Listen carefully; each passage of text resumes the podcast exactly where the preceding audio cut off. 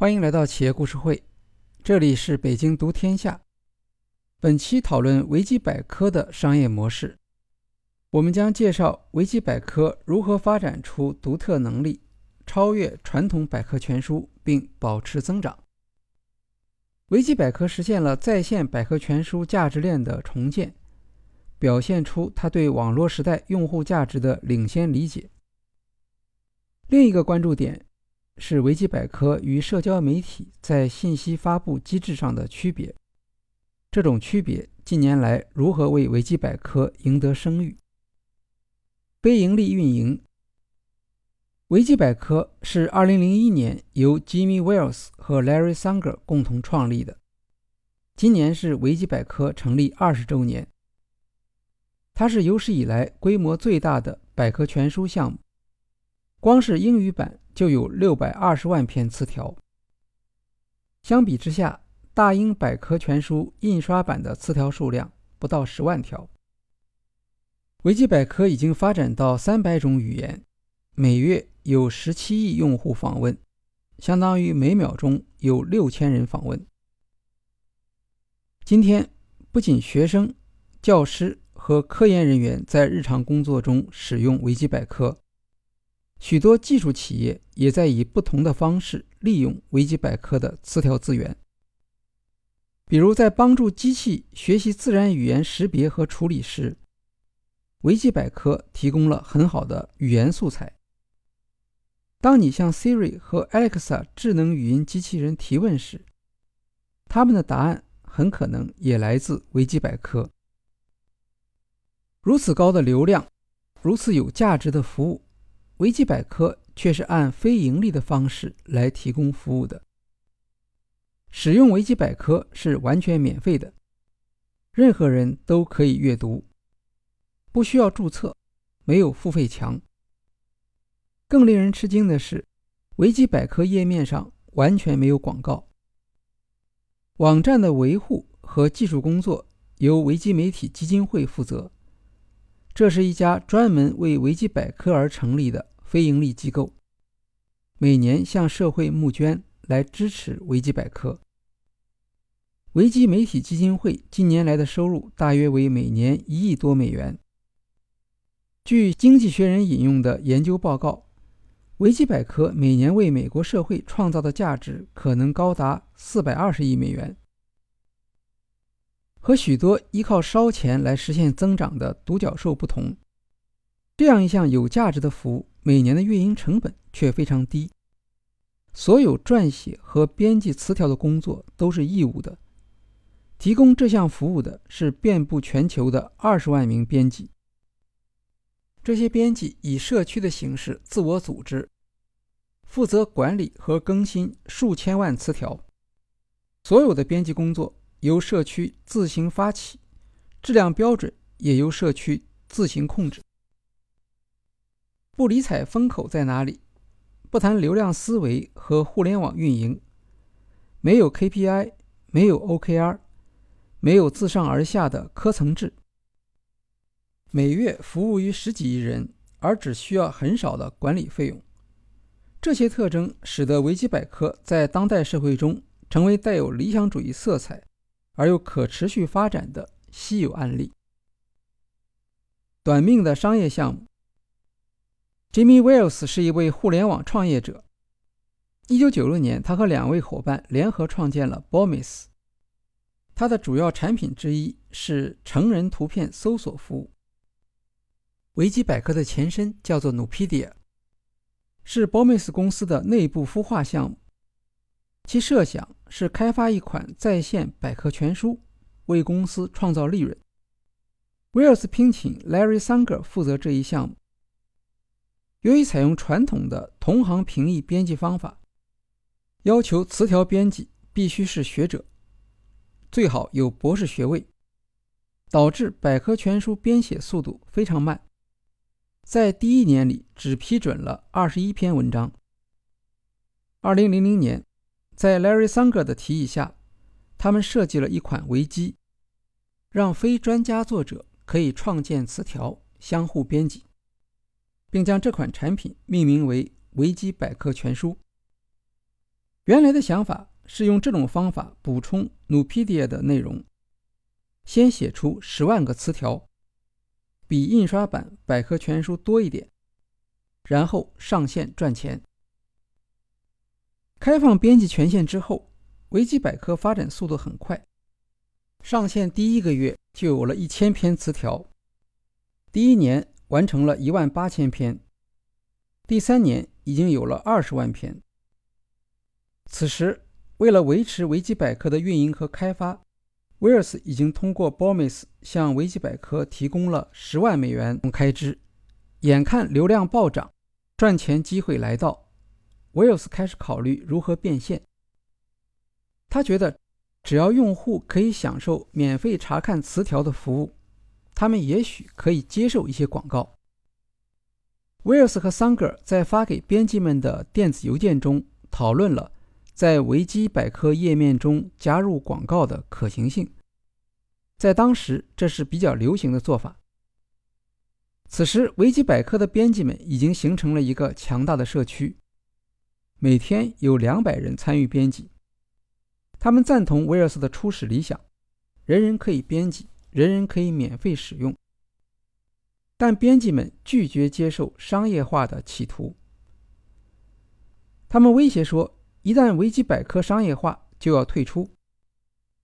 西班牙版维基百科的编辑们甚至直接采取了独立行动。作者们将百科全书的内容拷贝到一个外部网站上。众怒难犯，在强烈的反对下，威尔斯不得不放弃这个项目的盈利机会，保证不再让维基百科页面上出现广告。二零零三年。威尔斯与 Bomis 公司的其他创始人联合成立维基媒体基金会，用于支持维基百科的运营。从此，维基百科正式脱离 Bomis，成为一项独立的非盈利事业。网址也从 dot.com 变成了 dot.org。从答案到链接，维基是一种开放的协作性出版工具软件。也称为维基引擎。它的优点是能够在网络浏览器上直接实现编辑、修改、搜索、管理等出版功能。很多企业也使用 Wiki 软件用于内部文件的协同写作。维基百科则是维基引擎最著名的应用。维基的一项基本理念是，在写作时很难一次做对。因此，需要经常进行编辑，而这些编辑都是有记录的。其他读者可以看到所有的修改记录和历史版本。在日常写作中，人们用不到这样的功能。但如果是由分散在不同地方的人在不同时间里共同撰写一篇文章，那么维基引擎的功能就变得非常有用了。维基引擎的编辑功能是维基百科的核心，决定了维基百科的增长速度和边界。百科全书是一项分布式的大型作业，每个词条的写作本身是独立的，词条间的关联比较单纯。百科全书词条通常篇幅不长，创建词条和撰写内容的任务相对并不复杂。另一方面，词条编辑的工作量却非常大，因为经常需要做事实核对、建立引用和保持合法性，这些正好是维基软件的特长。它特别适合分散的，但内部需要频繁沟通协作的小型项目。维基百科的作者可能不是博士，但维基百科的价值。也并不在于作者的研究能力或写作能力，而是他所提供的大量的超级链接。传统百科全书的价值主要是作为工具书参考，词条的内容质量要求很高。从流程来看，读者看完某一词条，查询通常也就结束了。而在阅读维基百科时，读者的使用习惯则完全不同。除了正文，读者更感兴趣的可能是超级链接，跳出网站直接阅读原始文献。这样的使用方式让用户可以有更多的选择。你会从维基百科出发，迅速前往与词条有关的其他网站或链接，并且这些选择的数量往往非常大。这一特色为维基百科带来了商业利用的潜力。Google 是最早认识到这项价值的企业之一。维基百科的创建略晚于 Google 公司。对于维基百科的创作原则，也就是人人可以创建、编辑和发表，许多平台并不看好。只有 Google 从一开始就认可、尊重维基百科的影响力。在 Google 之前，搜索引擎会根据词条在其他网站上出现的次数，决定搜索结果。而 Google 的算法不同，它的依据是链接数量。如果某一网站链接到其他网站的次数多，Google 算法认为它的相关性更高。许多网页在线上很受尊敬，但其实它的内容可能根本没有人访问，而链接则代表着访问的潜力很大，在网上社区更加活跃。二零零二年，维基百科联合创始人 Larry Sanger 说。我们很幸运能够和 Google 公司形成正反馈循环。Google 将流量引至维基百科，从而激励更多撰稿人加入，并让他们的文章通过 Google 获得更多的网络链接。Google 公司早期对维基百科的支持非常宝贵，因为当时维基百科词条的质量并不高，但 Google 认为维基在做对的事。它让互联网看上去不那么糟糕。随着维基百科词条质量的提高，Google 开始更加深度地运用维基百科中所包含的数以亿万计的事实和数据。他从维基百科的信息中获取大量资料，用于返回搜索结果。许多 Google 搜索返回的第一条结果是维基百科词条。二零零七年。《华盛顿邮报》报道说，维基百科已经成为2008年美国大选的焦点，因为当你用 Google 搜索候选人，第一条返回的结果几乎总是指向维基百科。维基百科上的词条介绍与大选广告的内容同等重要。Google 旗下的视频分享平台 YouTube 也发现了维基百科的商业用途。大量的阴谋论视频曾经让 YouTube 不胜烦恼。例如，登月阴谋论主张，当年美国宇航员并没有真的登上月球，所有报道都是伪造的。2018年，YouTube 宣布，对于每一条阴谋论视频，都会有一个链接指向相关的维基百科条目，让观众可以获得更加真实的参考信息。Facebook。也有类似的设置，对于假新闻，同样会有一个链接指向维基百科，读者可以知道这条新闻是由哪家机构发布的。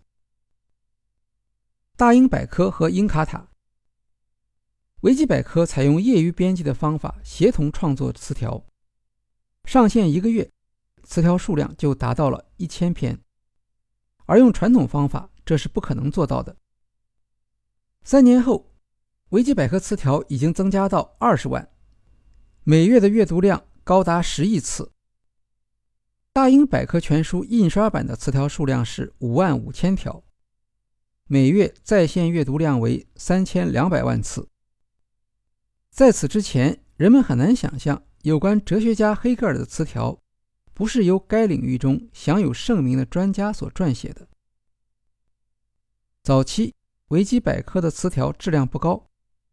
学校老师们将维基百科看作是抄作业的工具，学生经常受到警告，不要在作业中直接引用维基百科词条。二零零五年，科学杂志发起一项调查，由专业科学家审核维基百科的词条，他们从维基百科和大英百科各选取了四十二个词条，结果发现。维基百科的错误为每条四处，而大英百科的错误为每条三处。在科学词条的准确性方面，维基百科和大英百科不相上下。这份调查报告发布后，维基百科的形象有了很大的改善。很多人可能已经不记得有一部名为《英卡塔》的百科全书了。《英卡塔》首次出版于1993年，当时大英百科全书拒绝了和微软的合作。微软于是通过收购和授权其他百科全书的内容，开发了英卡塔。英卡塔是数字时代早期最有代表性的电子版百科全书。尽管英卡塔在词条质量上落后于大英百科全书，但在图片、视频等多媒体技术方面，微软拥有一定的优势。更重要的是，微软将百科全书的定价。从一千多美元直接拉低到九十九美元，甚至作为出售 Windows 操作系统的捆绑产品，免费赠送。英卡塔的出现破坏了大英百科全书印刷版的市场，导致大英百科全书公司不得不解散其富有盛名的推销团队。后来，英卡塔有了在线版本，不过需要付费订阅。在维基百科创建后，英卡塔感受到竞争压力。曾经有人警告维基百科团队说，微软可能参加竞争。后来，微软的确将英卡塔的编辑工作进行了一定程度的开放，邀请读者参与词条编写，和维基百科展开正面竞争。但英卡塔的规定是。读者不能直接创建词条或修改，所有的修改都要经过英卡塔百科全书编辑的审核之后才能上线。Dan Pink 是美国著名的畅销书作者，他曾经做过一期 TED 演讲，题目叫做《令人吃惊的激励科学》，其中举了维基百科的例子。他将维基百科与微软的英卡塔百科全书进行了对比。英卡塔聘请专家写作，支付市场标准的费用，由专业的管理团队负责项目管理；而维基百科则招募业余作者写作，没有任何报酬，也没有管理团队。当时没有人相信维基百科会赢得这场竞争。英卡塔所希望的活跃社区写作始终没有出现，网站访问量持续下降。二零零九年十月，微软关闭了英卡塔的服务，退出了百科全书业务。威尔斯认为，微软的百科全书项目缺乏明确的使命，社区成员无法从自己的工作中获得满足。他说：“如果你为一个词条付一美元，你得到的就只值一美元。而编辑们需要的是独立和自由。”这才是维基百科壮大的原因。业余人士打败专家。维基百科不限制编辑的学历和专业背景，它的口号是“人人可以编辑”。这样的编辑政策自然会产生一个疑问：非专家编辑如何保证词条的质量？此外，由于非专业人士加入讨论，并且要求发出自己的声音。许多专家会感到无法与这些人对话，自己的职业尊严受到贬损。在维基百科创始人之间也出现了分歧。创始人之一桑格尔无法忍受编辑社区中间那种狂热的无政府主义，他批评说，他们不能接受哪怕任何人拥有任何一点其他人所没有的权威。威尔斯则对编辑社区的无政府主义表示容忍，相信编辑们能够做到建设性的自我管理。桑格尔认为，这种不尊重专家的创作必然导致内容质量低劣。二零零二年，桑格尔退出维基百科，创建了新的百科网站 CitizenDome。CitizenDome 由专业人士负责编辑，他认为。有可能在专家众包和词条质量之间建立起平衡。这个项目并不成功，至今只有一百六十六篇词条通过编辑审核。桑格尔并不是唯一对业余编辑持有怀疑态度的人。Google 公司很可能也同意他的看法。二零零七年，Google 宣布发起名为 Nor 的用户生成知识社区，重点是医学和健康领域。与维基百科不同，Nor 试图恢复对作者的激励。作者采用实名制，同一词条可以有不同作者形成的多个版本。词条中间有广告展示，作者能够分享广告收入。考虑到 Google 的财力和它的导流能力，媒体曾经将 Nor 项目称为“维基百科杀手”，至少也能成为像 About.com 这样的知识问答网站。但 Nor 以作者为中心，以扶持大 V 为特色的服务没有得到网民的认可。二零一二年，诺尔宣布停止服务。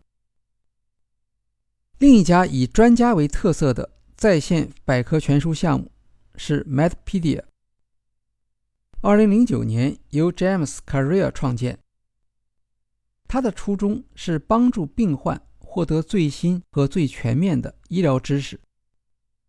为了保证知识的权威性，Medpedia 采用作者准入制度。所有作者都有专属页面介绍他们的职业资历。